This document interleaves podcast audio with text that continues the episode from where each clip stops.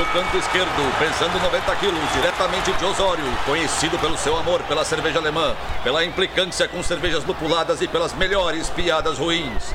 Henrique, sem prestígio, Boaventura! No canto direito, pesando setenta e três quilos, diretamente de Iraí, o príncipe do azedume, confeiteiro das pastry stouts, senhor das cajuminâncias, Estevão Careca! Que dó! Vocês estão prontos? Começa agora o Braçagem Forte!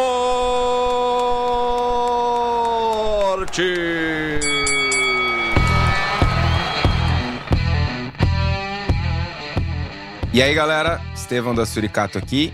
Alô, Loite, Henrique Boaventura, e me pergunto se Al Capone tomava Pre-Prohibition Lager. Certo que não. Certo que não. Cara, ele tomava uiscão, velho. Uiscão não, ele devia tomar uns rolê mais gabarito, não era aqueles moonshine da vida, tipo, da galera usando... Não, uiscão escocês, uiscão true, raiz, importado pela máfia irlandesa para os Estados Unidos. Entendi. Não era aquele que a galera fazia com, tipo, macacão, com um lado caindo, assim, mostrando, mostrando o peito, assim, tipo, tá ligado? Não tô ligado, felizmente. Os moonshiner? Porra, tu nunca viu uns daqueles, tipo, é, é, é mega, tipo, a visão de um moonshiner é sempre um cara com um chapéu de palha, com alguma coisa prestes a explodir. Com a teta de fora? Sim, com o seu, seu mamilo de fora. Não, não, não tem essa imagem. E eu não sou como tu, que fico imaginando as coisas, então tá sus. Sempre tem um primeiro dia, né? Sempre tem uma primeira vez. Não, tô, tô, tô de boa. Tem, cara, isso me lembrou de um, de um programa... Tipo assim, nos Estados Unidos tem reality shows de absolutamente qualquer coisa. Qualquer coisa. Tipo, tem reality show, sei lá, de jogo de bafo, tá ligado? De, sei lá, de par ou ímpar. E tinha um que era... Acho que era Guerra de Moonshiners. Batalha de Moonshiners, não era? Não sei.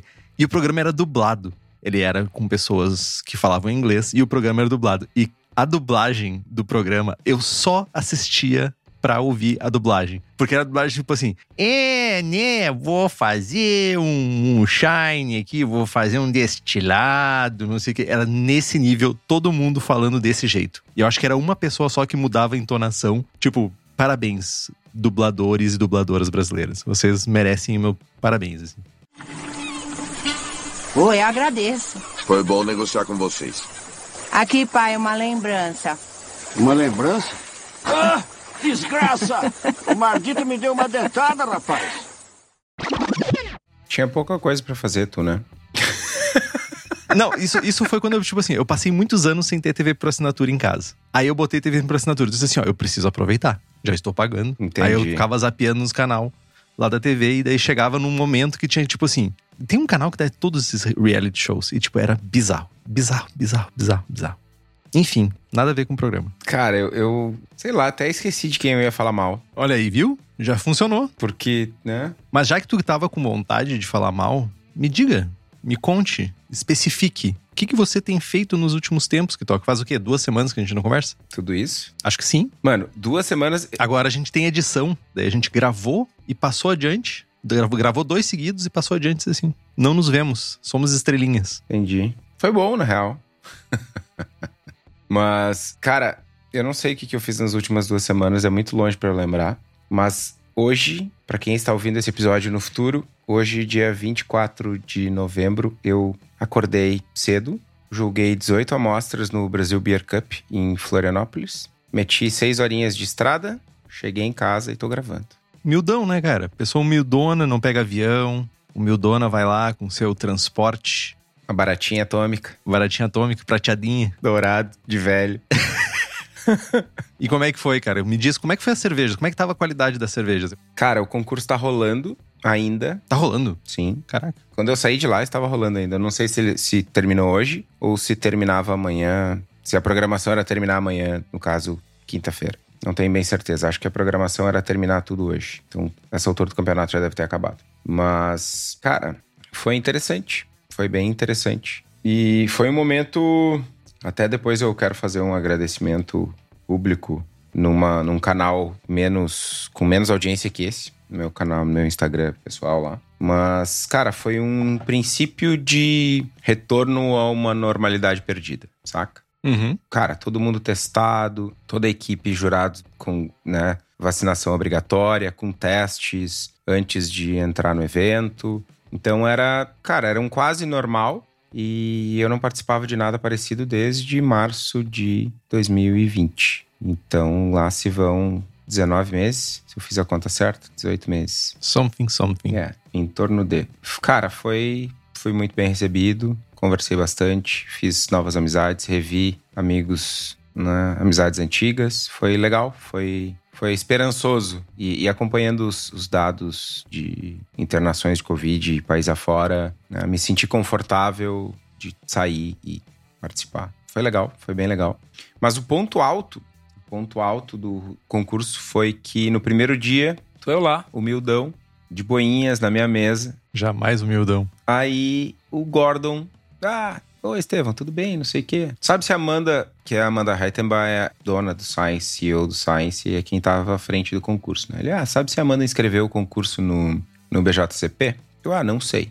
Ah, se ela não inscreveu, eu posso inscrever aqui, porque eu posso fazer essas coisas?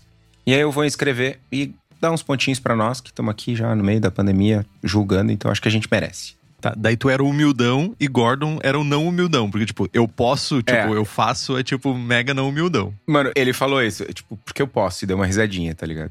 E aí eu, tipo... O Brasil não tá fazendo bem pra esse jovem. Eu olhei pra ele e tipo, mano, vai lá, acho uma boa ideia, só vai. Dois tapinhas na bunda, vai, vai. E aí, enfim, ficamos batendo papo ali, e aí ele... Alguém apareceu, começamos a falar de Catharina Sour. Fizemos uma piadinha aqui, uma piadinha ali sobre Rio Grande do Sul, Santa Catarina, aquela coisa toda. E aí ele, cara, eu tô escrevendo, tô revisando, escrevendo e revisando o guia do B J C P dois mil e vinte e dois, muito provavelmente, de Catharina Sour. Quer revisar pra mim? E eu tipo, ora vejam só. Quero. Por que não? Por que não? Não, tu fez um charminho, tipo assim... Quero sim. Na verdade, eu perguntei de bate-pronto pra ele. Posso mudar o nome pra Berliner com fruta? Não, brincadeira. Perdeu a oportunidade e tu teria ganho muitos pontos comigo se tu tivesse feito isso. Muitos pontos. Perdi. Mas eu preferi ganhar muitos pontos com ele. É digno. E aí, ele compartilhou, me alcançou o celular dele. Conversamos sobre algumas das alterações, sugeri duas mudanças, inclusive. Foi... engraçado, assim. E foi um momento legal. Não por ter revisado o estilo, não por nada disso, mas foi um momento de aprendizado.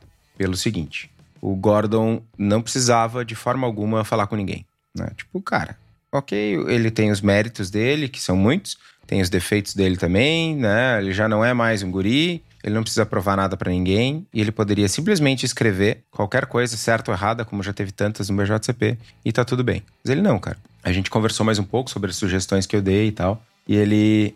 Cara, eu quero fazer o melhor sempre. E qual é o melhor lugar que eu posso colher informações sobre cervejarias, cervejeiros, pessoas que fazem e que vivem e que consomem o estilo todo dia, se não aqui, no Brasil. Tipo, total humilde, total aberto a feedback.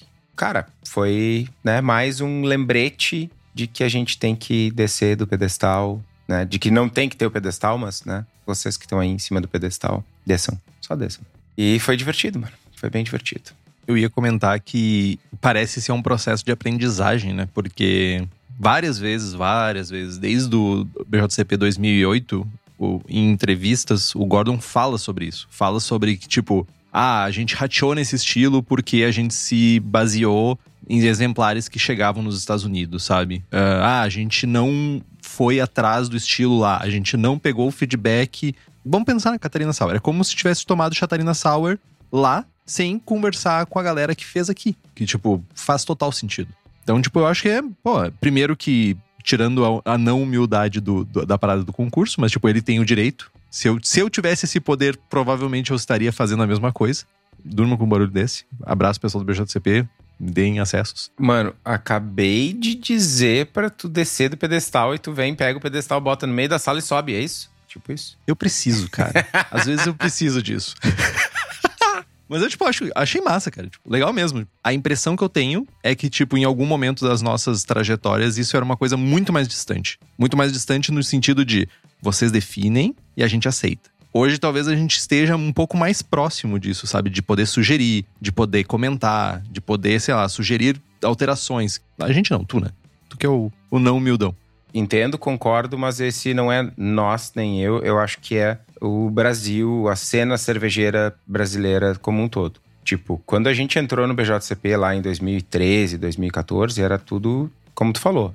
A nossa diretoria, não me, me esqueci o nome certo, mas a nossa diretoria era o meio, meio oeste, leste, sei lá, alguém. Era o Scott, que mandava na gente, tá ligado? Hoje a gente tem o Pupo, que é um Grandmaster e que é brasileiro e que está no Brasil. Então o canal de comunicação tá muito mais próximo, né? Várias pessoas, Sim. O nosso mercado como um todo, através de várias pessoas, de, de esforços individuais e, co- e coletivos, cresceu dentro da organização, cresceu em importância, cresceu em representatividade, junto com o mercado brasileiro, que hoje é um dos expoentes da cerveja artesanal mundial. A gente, aqui de dentro, de dentro do Brasil, a gente não tem essa perspectiva, né? Mas são poucos os países que têm o tamanho e a representatividade na selva que o Brasil tem. Acho que o Brasil é o terceiro ou quarto? Não me lembro agora. Em juízes e juízas? É tipo Estados Unidos, Canadá, Austrália e Brasil, se eu não tô enganado. Eu acho que é isso. Eu não me lembro de ter visto muito recente os dados, mas eu me lembro que em algum momento era tipo quarto, talvez quinto, não me lembro. É, é isso. Bom, e nesse, nessa última, nesses últimos dias aí aconteceu uma outra... Dizer que é triste é muito forte, mas o Sérgio, nosso fornecedor oficial de figurinhas de bom dia e de papagaiadas e de figurinhas mil, teve aqui em Porto Alegre. Passou na firma e rolou um desencontro, eu não consegui dar um abraço. Mas o meu consolo é que o Henrique também não viu ele. Então, tipo, pelo menos eu não errei sozinho. Ele não queria me ver. Simples. Ele queria te ver. Eu não tenho nada a contribuir, tá ligado? Ah, vamos sentar aqui, vamos falar um pouco sobre código. Ai, sabe, tipo... Vamos falar um pouco sobre ceva, mano. Tomar uma ceva junto é, e tal. É, As pessoas ainda é. gostam de fazer isso. É, é verdade. Tô, eu tô tentando me lembrar como é que é isso novamente. É. Bom, enfim. E tu, meu? O que que tu fez nesses últimos... Nessas quase duas semanas aí? Eu, eu tenho que começar a falar primeiro. Porque, tipo, a minha vida é bem menos agitada. Daí, tipo, a gente... Ao invés de terminar... Tipo, deprimido, a gente pode terminar na apoteose que é a tua vida, tá ligado? Tu tá deprê hoje, né? Eu tô cansado. Por quê? Porque agora eu sou um velho. Oficialmente, eu não tenho mais vínculos com a juventude. Comecei a acordar cedo pra correr. Olha só. E não só isso. Eu co- completei uma prova. cinco quilômetros. E você que tá pensando aí, só cinco quilômetros? Foda-se você. Porque eu consegui correr cinco quilômetros e isso pra mim é muito bom. Foi muito bom, muito massa. Ô, mano, eu não corro até a esquina, velho. Mano, tipo, se tu corresse já seria legal, tá ligado? Tipo, e só, eu, te, eu sei que você está pensando, mas eu corro dez. Eu caguei pra quanto você corre. Eu corro cinco, mas chegaremos em dez. Chegaremos em meia maratona um dia. Anote aí. Tá gravado. Então, fiquei mega empolgado, mega feliz. Mano, esse programa vive de promessas não cumpridas, tá ligado? Não, mas tipo, olha só. Eu coloquei a meta de eu finalizar, ganhar uma medalha de ter corrido na rua. E há quase quinze anos atrás eu pensei, porra, eu queria muito correr. Queria muito, muito, muito. Quase quinze anos atrás. Depois de quinze anos eu completei uma corrida. Então, tipo, jovens... Parabéns pela persistência, mano. Jovens, acreditem nos seus sonhos. Vai que dá. Vai cavalo. Mas foi bem massa, cara, tipo, mais ou menos no teu mesmo rolê, assim, tipo, porra, uma multidão e tal, mas tipo, foi o Henrique, correu sei lá quantos metros de máscara até se distanciar da galera, ficou bem atrás pra não ficar perto do, da galera e consegui, e foi mega satisfatório pra mim, foi uma, uma vitória bem grande, assim, consegui, sem parar, correndo o tempo todo, foi bem massa, bem massa, curti bastante. Entreguei mais um artigo, foi... solicitado, fui convidado, na verdade, a escrever mais um artigo. O artigo tá entregue, deve sair na próxima edição aí da Revista da Cerveja. Articulista, então. Articulista. Articulado, diria. E tô planejando uma mudança de equipamento. Tô querendo diminuir o tamanho do meu fermentador. Pegar um fermentadorzinho de vinte e sete litros, porque o meu Firmzilla, que é muito grande, tá ocupando muito espaço. E eu preciso de menos coisa ocupando espaço. Aí quero pegar um menorzinho, hein. Mas, tipo, tirando isso, só, só queria dizer que eu... Pra todo mundo que me achava velho, agora eu realmente abandonei, larguei a mão da juventude, deixei assim, juventude, vá. E agora eu acordo cedo, tipo, como uma paçoquinha, vou correr, é isso que eu faço. Tomar cerveja contigo no bar tem que ser, tipo, sexta-feira, meio-dia. Ah, happy hour tem que ser. Tipo, meio-dia, muito bom. É tipo aqueles velhos botequeiros, tá ligado? Sexta-feira estão na mesinha de fibra ali, tomando Skol, sei lá o quê.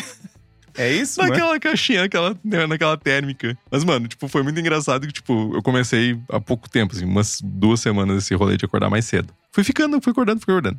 E, tipo, nos primeiros dias, assim, tipo, a, a minha esposa só disse assim, tipo, eu sei lá, em um determinado momento, tu simplesmente desligou. Teu avatar desligou, assim, tipo, tu simplesmente apagou. Tipo assim, dez horas, dez e meia da noite, pum, desligou a, a chave. A geral foi lá e só desligou a geral. N- nesse nível que tá o rolê. O Alan falou. Daqui a pouco tá varrendo a calçada também.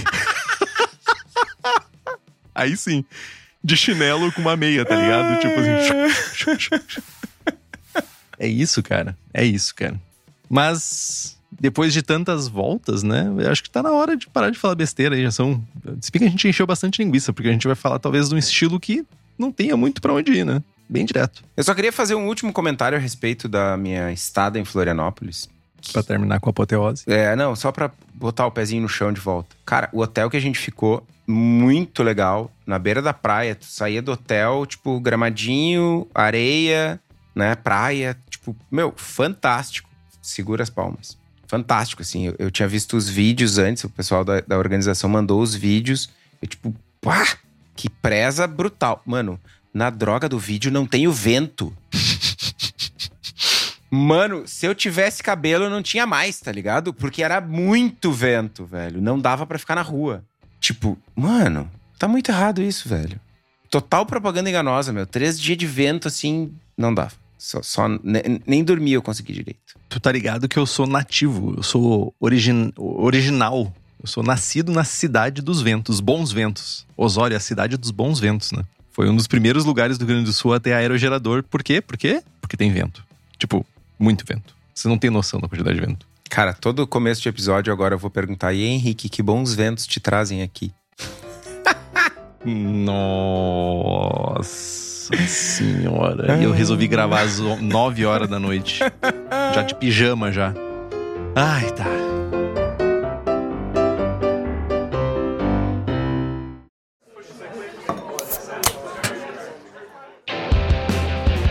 Bom, vamos começar. Real, oficial, falar de Pre-Prohibition Lager, que é um estilo sem prestígio. não, não, não tentei tirar um coelho da cartola, mas não, não, não tem. Não tem prestígio nenhum, zero prestígio.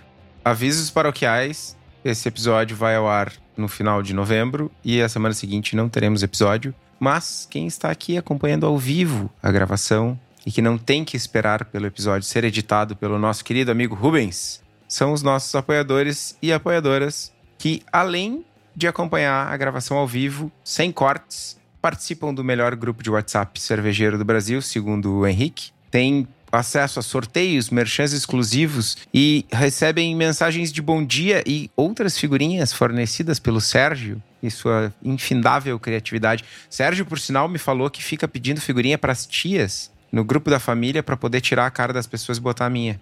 Revelamos o teu segredo, Sérgio. Então façam como o André de Paula Menarin, o Bruno Cauê, o Carlos Poitevan, o Davi Redmersky, o Diego Bilieri, o Douglas Silva Almeida, o Felipe Augusto Kintzer, o Felipe Lécio, o José Coelho Alves, o Christopher Murata, o Luiz Henrique de Camargo, o Luiz Gutierrez Quitolina, o Marcelo Arruda, o Miguel Eduardo dos Reis, o Thiago Gross e a Welita de Oliveira Ferreira. E não perde tempo e nos apoia pelo link apoia.c barra abraçagem traço forte. O link tá no post. Pre-Prohibition Lager. Traduzindo, né, direto do Oxford. Pre-Prohibition, antes da proibição. Mas o que que era a proibição, Kitó? Proibição nos Estados Unidos da América foi tipo um, um banimento, uma exclusão que foi feita constitucionalmente da produção, constitucional e nacionalmente, da produção, importação, transporte e venda de bebidas alcoólicas, que durou treze anos, entre mil novecentos e vinte e mil novecentos e trinta e três. Os tais proibicionistas tentaram acabar com o comércio e consumo de álcool muito antes do século dezenove.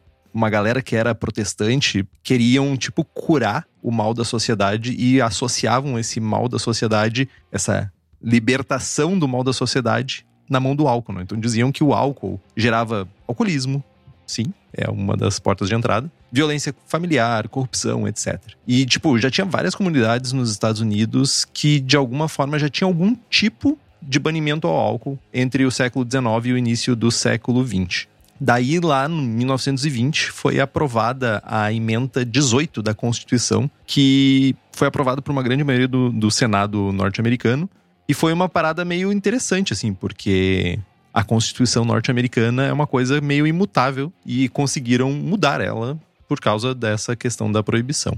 E nem todo álcool foi banido, tipo, vinho de cerimônia religiosa era permitido, ter o álcool e consumir ele não era ilegal, mas tu comprar ele, por exemplo, já era ilegal. Tipo, tinha muitas nuances nessa lei.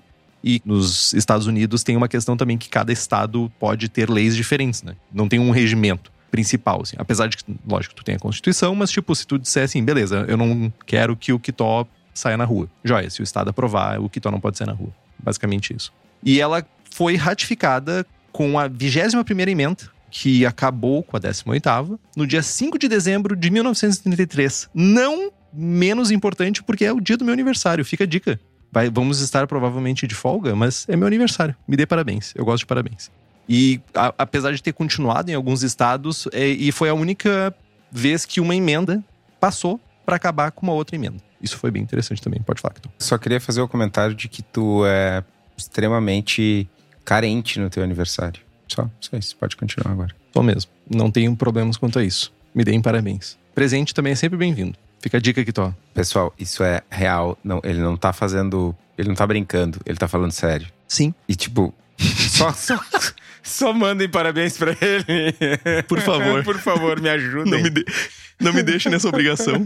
Tem uma parada também mega interessante que tem vários estudos, né? Que foram feitos tanto na época quanto pós essa época, usando registros e tudo. E indicaram que, sim, o consumo de álcool caiu substancialmente, apesar de, tipo, mil coisas aconteceram aí. A gente tem Al Capone e mil filmes mostrando tanto a produção ilegal de destilados, né, spirits, como eles chamam lá, e quanto à importação, né, tanto do Canadá quanto, de, acho que da fronteira do México também, que importavam destilados e bebidas para poder alimentar, geralmente, a alta sociedade norte-americana com bebida, porque, né, a lei geralmente é feita só para os pobres, né, os, os ricos não, eles são imunes à lei.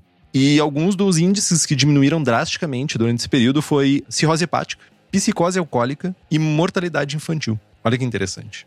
Mas voltando pra cerveja, né? Voltando pro que importa aqui, que tipo, história é sempre importante. E talvez esse estilo, o mais importante seja a história. Ela é uma versão de uma Pilsner braçada nos Estados Unidos da América por imigrantes, cervejeiros alemães, que trouxeram, além do processo, leveduras, que são as muito importantes, e tiveram que adaptar a receita de alguma forma para trabalhar tanto com lúpulo quanto com o malte, no caso a cevada, né? Que existia nos Estados Unidos. Em algum momento, depois da proibição, esse estilo morreu, mas ele foi ressuscitado por cervejeiros caseiros na década de noventa. Não muito diferente de outros historical styles. Tipo, esses estilos históricos, eles estão muito relacionados, de mãos dadas, eu diria, com esse movimento cervejeiro, principalmente depois dos anos noventa. Existem poucas versões comerciais, que, ainda feitas, né?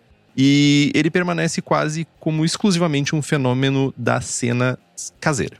Cara, algumas coisas curiosas a respeito da história...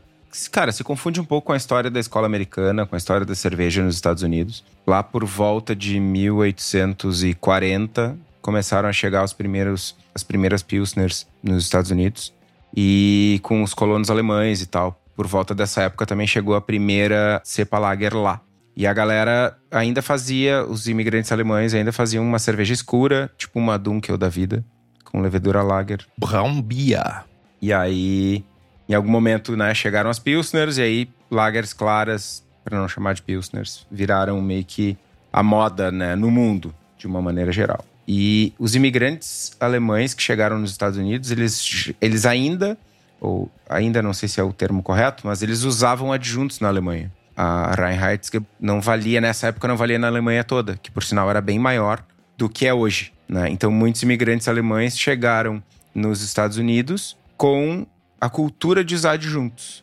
E aí, cara, chegaram nos Estados Unidos e encontraram cevada de seis fileiras. E essa cevada de seis fileiras tem muito mais enzima e traz muito mais proteína e traz muito mais turbidez. E aí o uso de adjuntos, o percentual do grist começou a aumentar, saindo de algo do tipo dez por cento para até trinta por cento do grist. E aí isso é meio que o princípio, né? Ainda num, numa proto-American Lager, por assim dizer, é o princípio das American Lagers atuais, né? É o comecinho da história dela. E nesse meio do caminho, a, né, tinha a Pre-Prohibition Lager que usava, eu, que a gente vai ver um, um pouco mais pra frente, era um pouco mais amarga e tal.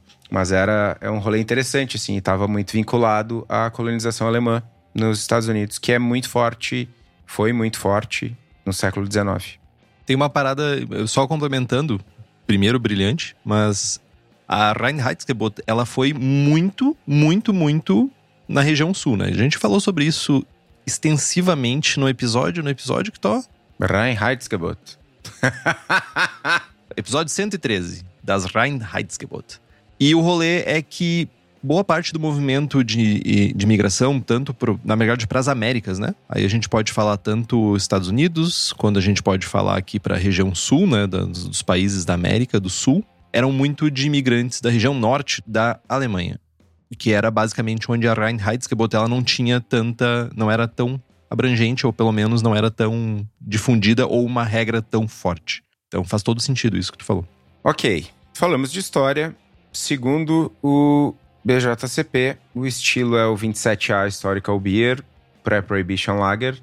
É uma lager clara, limpa, refrescante, mas amarga. Frequentemente apresentando um sabor milhoso de grãos, né? Um sabor adocicado. Versões cem por cento malte ou que usam arroz têm um caráter mais crisp e mais neutro. Alto nível de amargor é a grande diferença entre esse estilo e as lagers claras de massa modernas. Como eu falei antes, né, o diferencial principal é o amargor do estilo. Mas o perfil de sabor, né, tanto de malte quanto de adjuntos, é mais robusto. Também é uma diferença importante do estilo. Na aparência, ela vai ter uma cor que vai de amarelo até um dourado profundo. Vai ter uma formação de espuma grande, substancial, e o colarinho é branco e duradouro. Além disso, ela é límpida e brilhante. Só um complementando. Em um período da, da evolução cervejeira nos Estados Unidos, ter cervejas lagers claras, límpidas e brilhantes era uma exclusividade do, da cena local americana, né? Inclusive, falamos isso no, no último episódio, que havia alemães indo para os Estados Unidos estudar tecnologia e equipamentos americanos, porque, né, no meio da Revolução Industrial isso... Isso surgiu e virou algo mais comum e corriqueiro nos Estados Unidos antes do resto dos outros países. Então esse caráter brilhante da cerveja é algo bem importante que condiz muito com o período que a cerveja era produzida, né, consumida, enfim, quando era, quando era o hype. No livro uh, Brief History of Lager fala bastante sobre isso, sobre essa relação dos norte-americanos com a aparência da cerveja, com o olhar para a cerveja e ela ser cristalina, e quão importante isso era. Às vezes, até mais importante do que o sabor. Tipo, o marketing falava muito alto. Bem, bem interessante esse ponto mesmo. Mas no aroma, maltosidade granosa, milhosa ou adocicada de baixo a médio pode estar evidente, embora que versões baseadas em arroz, né, que usem arroz como adjunto, esse caráter vai ser mais neutro. Aroma de lúpulo de médio a moderadamente alto, com uma gama de caráteres indo de rústico e floral a herbáceo e condimentado. Caráter frutado ou cítrico de lúpulos modernos, ele é inapropriado, tá? Bem importante pontuar isso. Aqueles lúpulos modernosos que você quer usar e fazer uma Pre-Prohibition Lager, não. Caráter lager limpo, né? Caráter de fermentação limpa. D M S baixo é aceitável e pode ter algum caráter de levedura, assim como American Lagers modernas. É permitido uma variedade de notas sutis de levedura dando suporte. Isso é mega importante para quando a gente estiver avaliando essa cerveja. Não focar somente em caráter limpo, mas pode ter um pouco. Apesar de que isso soa um pouco contraditório, né? Primeiro tu diz que tu tem um caráter lager limpo, e daí depois tu diz que tu tem um, pode ter um caráter de levedura. Meio contraditório. Pra caramba. Cara, eu acho que é só a maneira como tá colocado, porque... Né? Tem vários casos guia fora que ah, pode amargor de baixo a alto, mas usualmente é baixo, saca? Acho que é Sim. No sentido de não ser desclassificatório, mas que não é o, o caráter mais desejado, digamos assim. É, eu imagino também isso tem um, um, é muito relacionado a estilos difíceis de encontrar exemplares clássicos. Sempre quando tem isso, um, um estilo que não tem exemplares clássicos muito disponível, eles começam a dar essas margens maiores, principalmente para ser avaliado, sabe? Faz sentido, inclusive. Total, total. Tipo, tu pega, tipo, sei lá, Scottish, cervejas, tipo, Scottish. Tu tem uma, uma abrangência gigantesca. Por sinal, eu gostaria muito de ver como é que vai ficar as Scottish no B J C P dois mil e vinte e dois, porque tem umas críticas bem interessantes sobre isso. Bom, seguindo. No sabor, maltosidade de médio a médio alta, com sabor de grãos e, opcionalmente, com um arredondamento milhoso e impressão de dulçor. Amargor de lúpulo substancial supera o malte e permanece no final seco. Versões feitas com cem por cento malte ou arroz frequentemente são mais crisp, mais secas e sem o caráter milhoso. Sabor de lúpulo de médio a alto, com caráter rústico, floral ou herbáceo e condimentado. Amargor de lúpulo é médio... É, perdão. Amargor de lúpulo vai de médio a alto e não deve ser demasiado grosseiro, nem ter um retrogosto áspero. Cara, amargor bom. Não tem que ser harsh, não tem que ser... Não tem que ter hop burn, não, né? Aquele amargorzinho que a gente já sabe como fazer. Até porque, tipo, não é pra ser uma neipa, não é pra ser uns rolês assim, né? Neipa não tem amargor grosseiro e harsh e... hop burn. Não tem, mano. Só as ruins. Então, né? Tá, mas, né? Não as da Suricato, eu diria, né? Cara, todo mundo erra um dia, né, velho? É permitida uma variedade de caracteres de levedura lager, assim como as American Lagers modernas, mas em geral é bem neutro. Sensação na boca. Corpo médio com uma sensação na boca moderadamente rica e cremosa. Suave e com um lagering bem feito, então com uma maturação bem feita. Níveis de carbonatação de médio a alto. Alguns comentários sobre estilo. A American Pilsner clássica foi abraçada tanto antes quanto depois da proibição, mas ela tem com algumas diferenças pro estilo, né? As O Gs de mil e cinquenta até mil e sessenta seriam apropriadas para cervejas pré-proibição, enquanto que as densidades baixaram para entre mil e quarenta e quatro e mil e quarenta e oito pós-proibição. Sempre que tem alguma regra, sempre que tem algum rolê, acontece isso. As cervejas chegam antes da regra, com uma densidade muito maior, e depois a regra vai lá pros pés. I B U correspondente baixou de um nível pré-proibição de trinta a quarenta para vinte e cinco a trinta I B Us depois da proibição. Bom, comparando o estilo, equilíbrio e amargor é similar a uma Czech Premium Pale Lager, tá? Mas com grãos e lúpulos americanos, né? Usuais no início do século vinte, o que traz um caráter mais rústico, mais proteína, mais turbidez, cevada de, cevada de seis fileiras, um caráter de lúpulo, né, mais rústico, né? E ela é mais robusta, mais amarga e com mais sabor do que American Pale Lagers modernas e frequentemente com mais álcool. A gente pode perceber isso pelas estatísticas. Ela tem de vinte e cinco a quarenta I B Us, a cor vai de três a seis S R M, a O G de mil e quarenta e quatro a mil e sessenta, F G de mil e dez a mil e quinze e o teor alcoólico de quatro vírgula cinco a seis por cento. Exemplos comerciais, nenhum no Brasil. Não que eu me lembre, não me lembro de nenhum. Uh, nos Estados Unidos, a gente encontra a Anchor California Lager e a Coors Batch dezenove. São dois. Lá também os exemplares comerciais não são muito comuns. Como o Henrique mencionou antes, não é um estilo muito famoso entre as cervejarias. É, eu diria que a Anchor é uma cervejaria que está acostumada a manter estilos antigos em produção, né? Tipo, a Anchor faz a California Common, a Anchor faz... criou a I P A, né? Tipo, criou uma das primeiras, a Liberty I P A. E, tipo, não... não foi... Não, a Liberty não é uma das primeiras I P As? Liberty Ale. Liberty Ale, isso. É, só o nome que tu errou. Entendi. É justo, é I P A, tá ligado? Tipo, ainda se fosse, sei lá, uma Märzen, eu ia acertar o nome. Gratuito.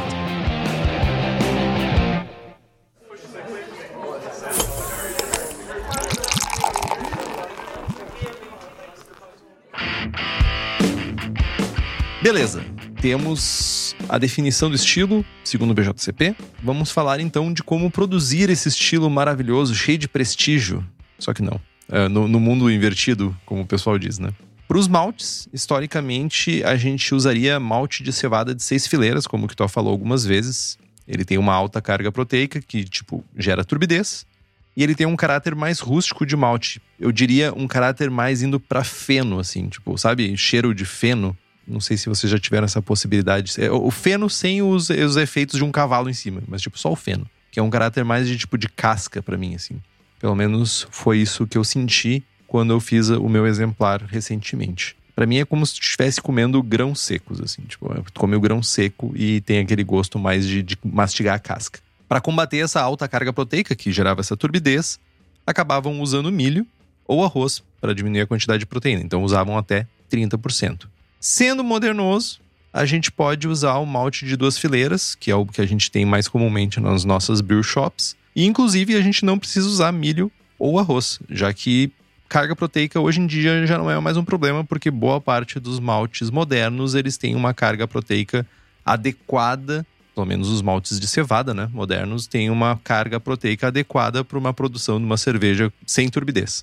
E se você deve estar se perguntando, caceta, eu nunca vi malte de seis fileiras para comprar. Onde que tem para comprar malte de seis fileiras? Onde é que eu vou achar essa desgraça? Ó, como você não sabe, jovem? Cerveja da Casa é onde tem tudo. O Daniel tá sempre procurando tudo que tu precisa para ter, para fabricar tua cerveja, desde os insumos até os equipamentos mais modernosos, tem lá na Cerveja da Casa, que estão sempre lançando novidades para facilitar a nossa vida. E para quem é da região metropolitana de Porto Alegre, tu pode dar um pulo no espaço da Cerveja da Casa, que é na rua Paracatu duzentos e vinte, bairro Igara, em Canoas, Rio Grande do Sul.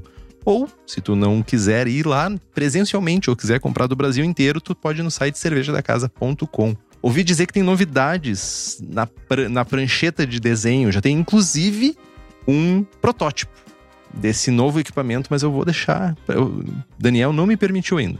Quando o Daniel permitir, eu vou falar sobre isso. Mas já tem um protótipo dessa novidade que vai ser bala. Vai ser massa para todo mundo. Tanto cervejeiros caseiros quanto cervejeiros profissionais. E se você quiser, você também tem as receitas do Braçagem Forte, que são vendidas lá na loja da Cerveja da Casa. Nós temos sete estilos. American I P A, Double I P A, Hazy I P A, American Porter, Goza, Ordinary Bitter e Rauch Beer. Se tu utilizar o código Braçagem Forte, tu tem cinco por cento de desconto. E se tu pagar à vista, mais cinco por cento. Entra no site, o link tá aqui no post. Garante tua receita. Eu só queria fazer o comentário de que eu também não sei do que se trata o, o equipamento novo aí. Ha! Daniel, só me dá o ok que da próxima vez eu falo. Entendi. Tô, estou sendo excluído agora. Ok, vamos lá. Falando de mostura, então. Né? Uma mostura simples, na faixa dos sessenta e cinco... ou sessenta e seis graus por sessenta minutos, em geral, é suficiente para a conversão dos açúcares desse grist. Né? Se a gente utilizar milho em flocos ou arroz, talvez seja necessário aumentar o tempo para uma conversão completa, né? Ou eventualmente até fazer um cereal mash, se for usar um arroz, não um malte de arroz e tal. Mas eu acho que não... Já é quase papagaiada demais, a gente consegue evitar esse caminho. Né? E nesse caso, o teste de iodo é um bom aliado, porque né, a gente precisa ter... A gente pode ter uma conversão mais lenta. Vai lá, Henrique. Facilite a sua vida. Use flocos, né? Sempre. Sempre que tu puder usar flocos, vai facilitar muito a tua vida. Já é pré-gelatinizado, é mais fácil de, de, de dissolver, não vira uma polenta, que nem eu, vira quando tu usa uh, farinha. Então, tipo, flocos. Boa. Lupulagem para essa cerveja. Quase todos os lúpulos nobres, ou com caráter nobre, né, parecido, similar, são aceitos. Os americanos clássicos são o Cluster e o Mount Hood. E Sass é a alternativa mais nobre entre os nobres. E funciona muito bem para o estilo. Dá para mirar aí num, num B U G U entre zero vírgula seis e zero vírgula sete, né, para uma cerveja amarga e seca. E tem uma outra parada que é mega interessante, né? Linkando lá com a história do estilo, a gente acha que, tipo, ah, beleza, fabricavam com ingredientes locais. Mas não era incomum importar maltes da Europa e importar lúpulos. Era bem comum, na época, importar lúpulo, inclusive. Por isso que o Sass tá na lista. Porque era muito comum chegar a carregamento. E, entretanto, não era, tipo, como hoje. Que, tipo, sei lá, bota num avião hoje e amanhã tá chegando, tipo, sei lá, em qualquer canto do planeta. Demorava meses. E, eventualmente, faltava. E chegava fresco. É... Meu, chegava, imagina, água do mar batendo, tipo, sei lá, com um cavalo do lado, sei lá. Não, não devia ser muito interessante, mas enfim, chegava. Mas não era sempre. Cara, mas hoje a gente vive um cenário diferente, lindo, maravilhoso. Que não só o lúpulo chega fresco, mas o Eugênio e o Galbeno vão lá na fazenda, vão lá no moinho, vão lá fazer a seleção dos lúpulos, dos lotes que vão chegar aqui. E mais... eles trazem lúpulos pra gente selecionar os lotes aqui antes de comprar. Cara, é um, é um cenário surrealmente diferente e que nos permite, né, fazer cervejas com muito mais qualidade, seja uma Hazy I P A, seja uma Pre-Prohibition Lager, né? Dá pra usar um Mount Hood aí saído direto do, da fazenda dos Estados Unidos. Pra quem não conhece, pra quem tá chegando hoje, não conhece o podcast, não acompanha, a gente tá falando da Hops Company. A Hops Company é uma empresa especializada em fornecer os melhores lotes de lúpulos para nós, para cervejarias aqui no Brasil. Como eu falei, eles vão lá, buscam os lotes, selecionam os lotes e trazem tudo que se destaca para cá. Caso vocês tenham interesse, hops company ponto com ou só entrar no Instagram, trocar uma ideia com o pessoal. Tem uma promessa não cumprida aí de que teremos Sass no futuro. No futuro, teremos. Eu, eu, eu quero datas. Cara, eu, eu, eu tô vendo assim, o Eugênio voltar da República Tcheca com um pacotinho de vinte e cinco gramas de Sass e te entregar na mão, tá ligado? Tipo, promessa cumprida. Selecionei pra ti na Abril Shopping. Eugênio, fica a dica. Cara, ia ser muito, muito massa. Ou ele, tipo, sei lá, tipo, tá caminhando num campo, só passa a mão num galho, tá ligado? Bota dentro de um saquinho e traz, tipo assim, ó, selecionei pra ti. Te vira, te vira magrão. Abraço, Eugênio. Fermentação. Leveduras lagers fazem o trabalho perfeitamente. Como a gente mencionou antes, a cepa usada veio da Alemanha, inicialmente. Então, olhar para variedades alemãs faz todo o sentido. Entretanto, cepas norte-americanas também vão fazer o trabalho bem feito. Então, a gente pode aí olhar para W trinta e quatro setenta, da Fermentes. Nós temos o Diamond, da Lallemand. Nós temos também o American Lager e o German Lager dois, da Levtech. Que também, levedura líquida diretamente aqui do Brasil. Vamos pensar em pitch lager robusto, então pelo menos um vírgula cinco milhões de célula por ml por grau plato, pra gente ter uma fermentação bem fermentadinha, não ser uma cerveja doce, sabe, terminar, secar bem a cervejinha, ficar boa. E se tu quiser usar essas leveduras, se tu quiser uma levedura fresca, se tu quiser uma levedura que tipo gritando pra se alimentar de açúcares, meu, o melhor lugar é a Levtech. Que além de nove tipos de Saccharomyces, tem oito tipos de bactéria, blends, bretas tradicionais e bretas isoladas aqui no Brasil. E para ti que é profissional, a Levtech oferece consultoria e boas práticas de fabricação, controle de qualidade, montagem de laboratório e treinamento de pessoal. Além do tão desejado banco de leveduras. Então entra lá no site levtech ponto com ponto b r e faz a tua compra. Falando de água pro estilo, cara, essa ceva é uma ceva definitivamente amarga, né? Pensar em uma relação sulfato-cloreto de pelo menos dois para um faz sentido, parece inclusive um bom ponto de partida, né? Sugiro pelo menos cinquenta ppm de cálcio, né? dez ppm de magnésio para garantir uma, uma boa conversão e floculação, principalmente se a gente estiver usando uma carga de adjuntos muito grande. A gente sabe que o malte já fornece quantidades suficientes de magnésio, mas se a gente tiver, sei lá, muito próximo dos trinta, quarenta por cento de adjuntos, pode fazer falta. Então, cinquenta ppm de cálcio no mínimo e dez ppm de magnésio, além de uma relação sulfato-cloreto dois para um, faz sentido para o estilo. Essa cerveja é uma cerveja bem carbonatada, então algo entre dois vírgula cinco volumes, que é uma carbonatação média, quase média alta, até dois vírgula oito, que aí já é chegando no alto, né? E, cara, desafios para cerveja, eu acho que são alguns. Temos alguns desafios para cerveja. O primeiro de todos, quando a gente fala de uma lager, é a fermentação. A gente tem uma fermentação saudável, uma fermentação limpa, sem ésteres, sem diacetil, sem acetaldeído, enfim, uma fermentação saudável, né? E um macro desafio, digamos assim, é acertar o caráter de sabores, né, o perfil dela para diferenciar ela de outras lagers. E aí a gente pode subdividir isso em algumas coisas. É trazer um pouco desse caráter mais rústico de malte, é trazer um pouco dessa presença uh, de amargor mais intensa. Até, Henrique, se tu me permite fazer uma, um breve comentário a respeito da tua ceva. Isso é para eu fazer ou é para falar mais alto? Não, é para tu fazer. Eu tô te dando a permissão para te falar. Eu ia comentar sobre isso, mas, tipo, fique à vontade, porque a sua opinião é importante. Recentemente, o Henrique fez um exemplar do estilo. Achei super legal. Drinkability alta, gostei de beber, refrescante e tal. Tô numa fase crisp boy total, então foi win-win. No entanto, o meu feedback pro Henrique foi que, na minha percepção, faltou caráter de lúpulo. Não só rusticidade, mas um pouco mais de amargor. Eu acho que esse é um dos principais desafios da cerveja. A gente, ela é uma cerveja amarga, né? É não ter... A gente não, não, não tá falando de fazer uma I P A, não é isso.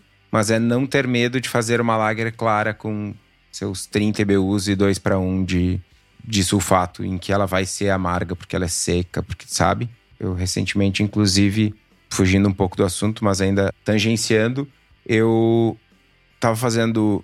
ajustando a receita da German Pils, da Cubo, e com esse medo, né? Cara, vou mexer no amargor, vou deixar ela mais amarga. E o medo de passar do ponto, né? Felizmente, consegui ajeitar, tá do jeito que eu quero, né? Amarga, enfim, faz sentido. Mas é, eu entendo o receio de passar do ponto. Mas definitivamente essa é uma serva amarga e, e isso é um desafio importante para pro estilo. Eu, eu ia comentar que tô de acordo. Tem um fator também mega importante que é... Cara, quem é que faz cerveja com cluster e com Mount Hood? Saca? Tipo, tu usar esses ingredientes... Acreditem, foi eu acho que a primeira ou segunda vez que eu usei na vida esses lúpulos, assim. Não é tão simples tu acertar de primeira. Principalmente, cara... O que, que eu vou te dizer? Tipo, é um estilo mega reto, assim. E realmente concordo plenamente com o que tu... A receita que eu vou dar, inclusive, já é com correção de insumos pra tentar melhorar esses pontos que o Kitó trouxe. E... Total, concordo. E acreditem, tipo, é difícil... Eu, eu, pensa assim, cluster. Ninguém usa cluster. Mas, tipo, as brew shop tem. Por quê? Porque não vende. Tipo, ninguém usa. Ninguém compra.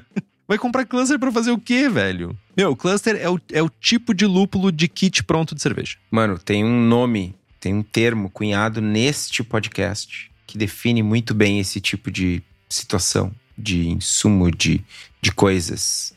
Cluster é sem prestígio. Ele, além de ser prestígio, é tipo assim... É.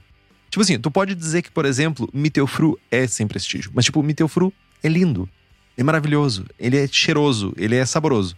O Cluster é... é.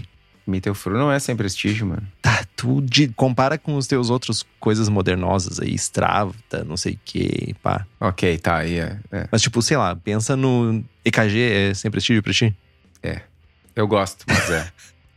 Eu até pensei em dizer que não, mas... Pois é, não. Então tipo... Mas ainda assim, E K G, tu bota o East Kent Goldings numa cerveja, tipo assim, tu nota que ele tá ali. Tem o caráter dele. Por mais que não seja o caráter de, tipo, de um strata da vida, por... Sei lá. Sim. Tem caráter. E tipo, isso aqui é... Podemos cunhar um, um novo termo, então. O cluster é sem caráter. É, cara. Tipo, é dormido, assim, tá ligado? Ele é meio dormido. Dormido, tu bota, velho. Ele tá cansado, é. Assim, tipo, é um lúpulo cansado. É o lúpulo cansado. Ele tá meio cansado, assim, sabe? Tipo, já, já sofreu na vida, sabe? Já foi abandonado e tal, tipo... O Chico tem cluster porque uma vez compraram e ficou até hoje no brew shop. E eu usei ele. Diga-se de passagem, eu usei. Pois é. Faz sentido, inclusive, errar o amargor da ceva com um lúpulo velho, porque tem menos alfa, né? Então, é, é, realmente é um desafio desafiante. Sugestões de livros... Para o estilo, na verdade, é um só. A Brief History of Lager, que é do senhor Mark... Não consigo falar o nome dele. Travou a língua. Dredd? Dredd. Ele tinha cabelos... Tá on fire hoje. Você tudo é sono. Ai, ai.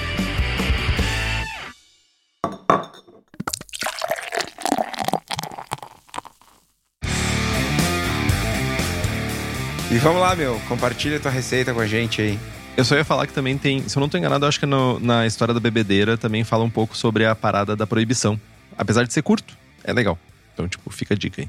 A história da bebedeira, acho que esse é o nome do livro. Eu li faz pouco tempo. Minha receita, então... Como falamos antes, essa receita ela já é uma nova interação em cima da receita original, que tu aprovou. Levando os feedbacks, porque a gente faz isso. A gente quer feedbacks e a gente usa os feedbacks pra quê? Pra melhorar a nossa receita. Em algum momento a gente vai fazer um programa onde a gente mostra exatamente como que é o processo de interagir em cima de uma receita pra melhorar. Mas como eu sempre falo, é uma variável de cada vez. E eu comecei com o lúpulo. O nome da minha receita é a German in U S A. E os parâmetros pra fazer vinte litros é uma eficiência de sessenta e dois por cento. Uma densidade inicial de mil e cinquenta e um, uma densidade final de mil e dez, doze S R M de cor, amargor de trinta e cinco I B Us e um teor alcoólico de cinco vírgula cinco por cento. Os ingredientes são quatro quilos de malte pilsen seis fileiras, um vírgula cinco quilos de milho em flocos. Foquem no milho em flocos, não façam polenta, fica a dica, gente. cinquenta gramas de Cluster uh, com sete por cento de alfácido, cinquenta gramas de Mount Hood com seis por cento de alfácido e um vial de American Lager da Levtech, que é o Tech Brew oitenta e um. Processo: corrigir água para níveis mínimos de cálcio e magnésio e mirar num pH aí na faixa de cinco ponto quatro. Fazer uma mostura simples, com uma infusão simples a sessenta e seis graus por sessenta minutos. Meu equipamento, isso funciona, tá? Lembrando que tem uma quantidade grande de milho. Se vocês acharem que isso não vai ser suficiente, vão fazendo o teste do iodo para ver se converte. Mash out a setenta e oito graus por dez minutos. Recirculo para clarificar um pouquinho o mosto, que serve de porcaria nenhuma, porque eu faço burn na bag. Fervura intensa por sessenta minutos. Adição de cinquenta gramas de Cluster aos sessenta minutos e cinquenta gramas de Mount Hood quando eu desligo o fogo. Resfriar até dez graus, inocula a levedura e fermenta flat a dez graus até o quarto final da fermentação, que é onde eu aumento a temperatura entre três e quatro graus para incentivar que a fermentação termine e reabsorva os subprodutos da fermentação. Então a gente vai alcançar aí na faixa de treze, catorze graus e os subprodutos vão pro beleléu. Matura a zero graus entre duas e quatro semanas, envasa ela e carbonata a dois vírgula sete volumes de C O dois. E é isso. A cerveja está pronta. Diga-se de passagem, é o tipo de cerveja que eu gostei, cara. É um tipo de cerveja pra ter legal, assim, na, na torneira em casa. Tipo assim, ah, quero uma American Lager. Meu, por que não fazer uma... Tipo, todo mundo é hophead, não é? Tipo, o mundo inteiro é hophead. Tipo, faça uma cerveja que é um pouco mais amarga. Faz uma cerveja que tem um caráter de lúpulo dormido e vai ter uma cerveja boa em casa. Não parece um bom cenário pra ti? Ou tu dormiu? Cara, eu tenho uma sugestão melhor. Eu poderia fazer uma Kölsch pra eu ter em casa. Fica a dica. De onde menos espera vem uma cobrança. De uma promessa Nossa, não vem cumprida. Um... vem, vem uma pomba sem asa voando pela janela. Uma pomba escrito Kölsch. Ai, ai, ai. Não vai criticar a receita? Cara, uh, uh, não. É, né? Parabéns por ter seguido as minhas dicas. Tu quer saber o que mudou da receita original? Da receita original tinha vinte e cinco gramas só de Mount Hood. E se eu não tô enganado, eu fazia a adição de Cluster aos cinquenta minutos. E não aos sessenta minutos. Essa pergunta eu ia fazer. O que que mudou, né? É isso aí. Tu deixou ela mais amarga, antecipando a adição de amargor. Isso, porque eu não queria ficar com cinco gramas de lúpulo sobrando em casa. Daí eu tipo só trabalhei com a fervura. Champs. E... adicionou mais lúpulo no flame out, vai dar mais sabor, mais aroma e um pouquinho mais de amargor também. O dobro, o dobro de lúpulo no flame out. Então, tipo, eu espero que dessa vez eu agrade os juízes. Posso dar mais uma sugestão? Procura Cluster e Mount Hood mais fresquinhos. Tipo Safra dois mil e dezessete. Safra de dois mil e doze. Tipo, é, eu, tipo... Da, é na época da proibição ainda o lúpulo, tá ligado? Né? O Guilherme Prado me corrigiu. O nome do livro é Uma Breve História da Bebedeira. E eu acho que eu tô lendo muitos livros que se chamam Uma Breve História. Porque, tipo, A Brief History of Lager que eu tô lendo e eu li Uma Breve História da Bebedeira. Logo se vê que tem um padrão, hein? Mas é isso, meu. Estilo bem reto. Bem curto e grosso. Eu, pessoalmente, gosto muito de estilos históricos justamente pela palavra histórico. Porque tinha, ao contrário de outros estilos que são leve devaneios em cima de estilos que já existem, tem um rolê de um porquê que existia uma, por exemplo, uma Pre-Prohibition Lager, tipo... Sim, tem um rolê, eles tentaram copiar as Pilsners. Mas tinha uma questão cultural envolvida... Meu, é tipo assim... Mano, é tipo a American I P A, eles tentaram copiar a English I P A e tinha uma questão cultural de usar lúpulo local.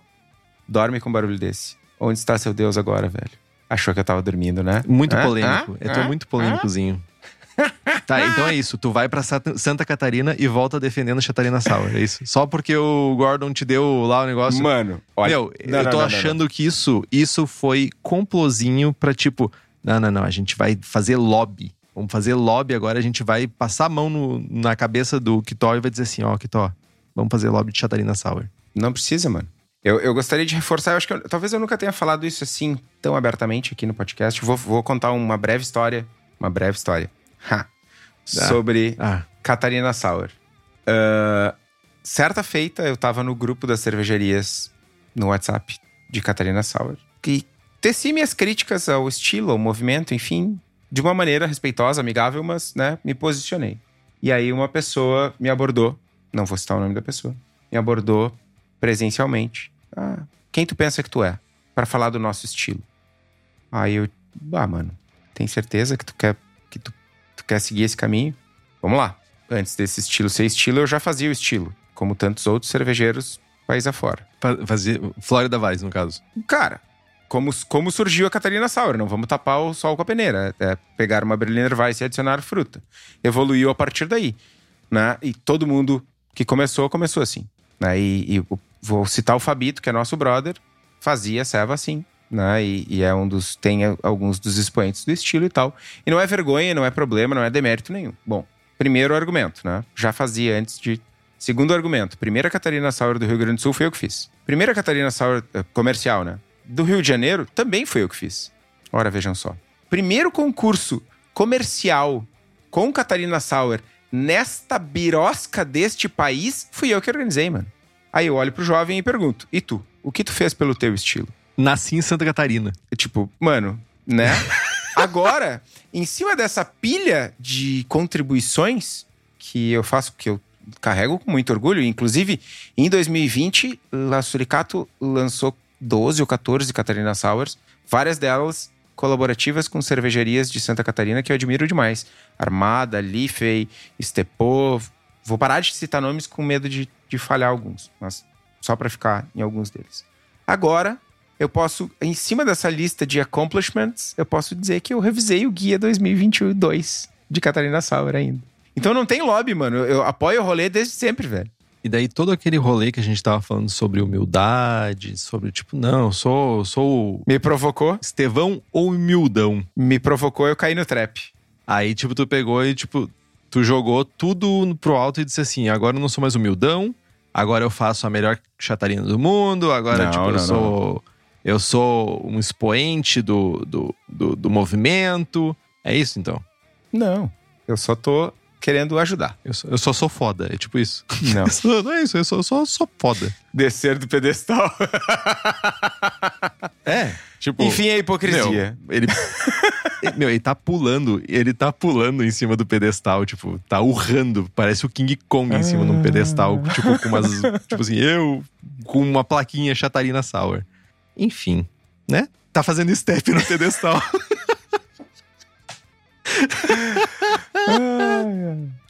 O programa era sobre Pre-Prohibition Lagers e outros estilos copiados.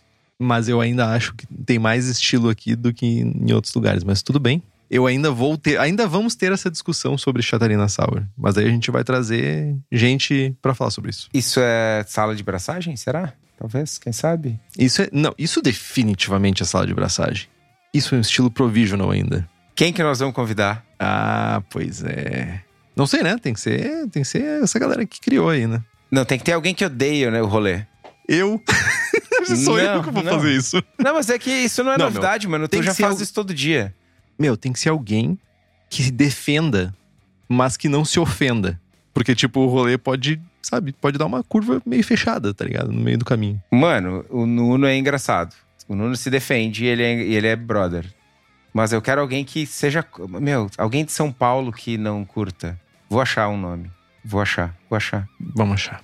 Então, compra os livros que estão no post. Nós ganhamos uma porcentagem e você não gasta um centavo a mais por isso. Compre também a camiseta do Braçagem Forte e o nosso boneco lá na nossa lojinha. O link tá no site agora. Tem umas outras camisetas lá também. Curta a nossa página no Facebook, nos siga no Instagram e assine o feed pelo nosso site. Estamos também no Spotify, Google Podcasts e Deezer. E se você gosta do programa e quiser fazer um review no iTunes ou no seu agregador de podcast favorito, isso significa muito pra nós. Compartilhe os episódios com seus amigos. Tem dúvidas, sugestão de pauta, críticas, quer anunciar sua empresa ou seu produto? E-mail para contato arroba braçagemforte ponto com ponto br ou mande uma mensagem para nós no Facebook, no Instagram. Vai chegar. É isso que tô. É isso. Braçagem forte. Braçagem forte.